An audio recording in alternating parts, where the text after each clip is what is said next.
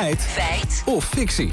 Gaat Lieke vandaag over regels in de zorg. Ja, en dan vooral over hoeveel geld die regels kosten. De Tweede Kamer debatteerde gisteren over de ouderenzorg en het tekort aan verpleeghuizen. BBB-leider Caroline van der Plas zei dat er veel te veel geld wordt uitgegeven aan administratie, terwijl dat geld naar de woon- en zorgsituatie van ouderen zou moeten gaan.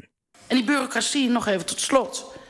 De, de, regel, de bureaucratische regels in, in de zorg, dat kost ongeveer 22 miljard. Ja, 22 miljard aan bureaucratische regels. Poeh. Ja, daar verbaasden wij ons Ja. ook over. Dus we gaan het gaan uitzoeken. Ik eh, belde met eh, gezondheidseconoom Marcel Canwa. En ik vroeg aan hem, wat bedoelt Van der Plas met die bureaucratische regels? Er zijn allerlei registraties die er in de zorg gedaan moeten worden. eh, om bijvoorbeeld eh, te zeggen waar je je tijd aan besteedt. Of eh, er zijn allerlei eisen die toezichthouders eh, stellen. En voor een deel is dat dus helemaal niet eh, overbodig. Want ja, dat willen we gewoon ook graag weten. En voor een deel is het onnodig ingewikkeld gemaakt.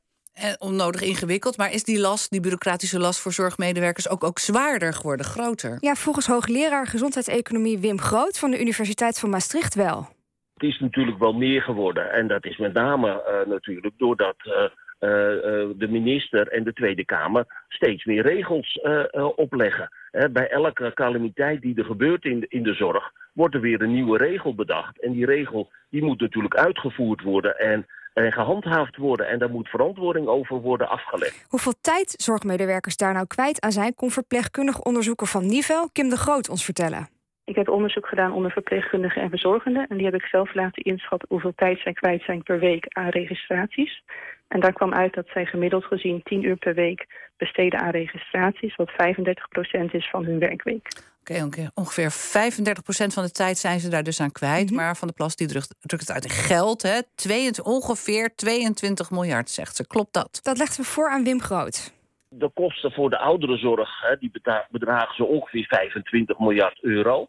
Als het echt alleen gaat om de langdurige zorg, wat het onderwerp van het debat was. Als we kijken naar de totale kosten van zorg, dus ook de ziekenhuiszorg, de huisartsen, eh, de geneesmiddelen daarbij eh, eh, optellen, dan kom je op ongeveer 100 miljard. En het is niet zo duidelijk waar precies ehm, mevrouw van der Plas het eh, over heeft als het heeft over die bureaucratische kosten. Ja, hij begrijpt dus niet waar die 22 miljard vandaan komt. Is dat het geld wat wordt uitgegeven aan administratie in de gehele zorg of alleen in de ouderenzorg? Ook kende Wim Groot geen onderzoek en dus geen cijfers over de kosten van bureaucratische regels in de zorg. Maar waar heeft Van der Plas dat cijfer dan vandaan? Als er geen onderzoek naar gedaan is. Ja, experts Wim Groot en Marcel Canwa wisten dat eigenlijk niet. We legden de uitspraak van Van der Plas daarom ook nog even voor aan Kim de Groot. Het lijkt mij een grote gok die ze neemt. Ik zou niet weten op welke cijfers ze dit gebaseerd heeft. Oké, gaan we terug naar het begin. Caroline van der Plas zegt dat er ongeveer 22 miljard uitgegeven wordt aan bureaucratische regels in de zorg. Is dat feit of fictie? Nou, het wordt een grote gok genoemd, dus ik zou het zeker geen feit noemen, fictie.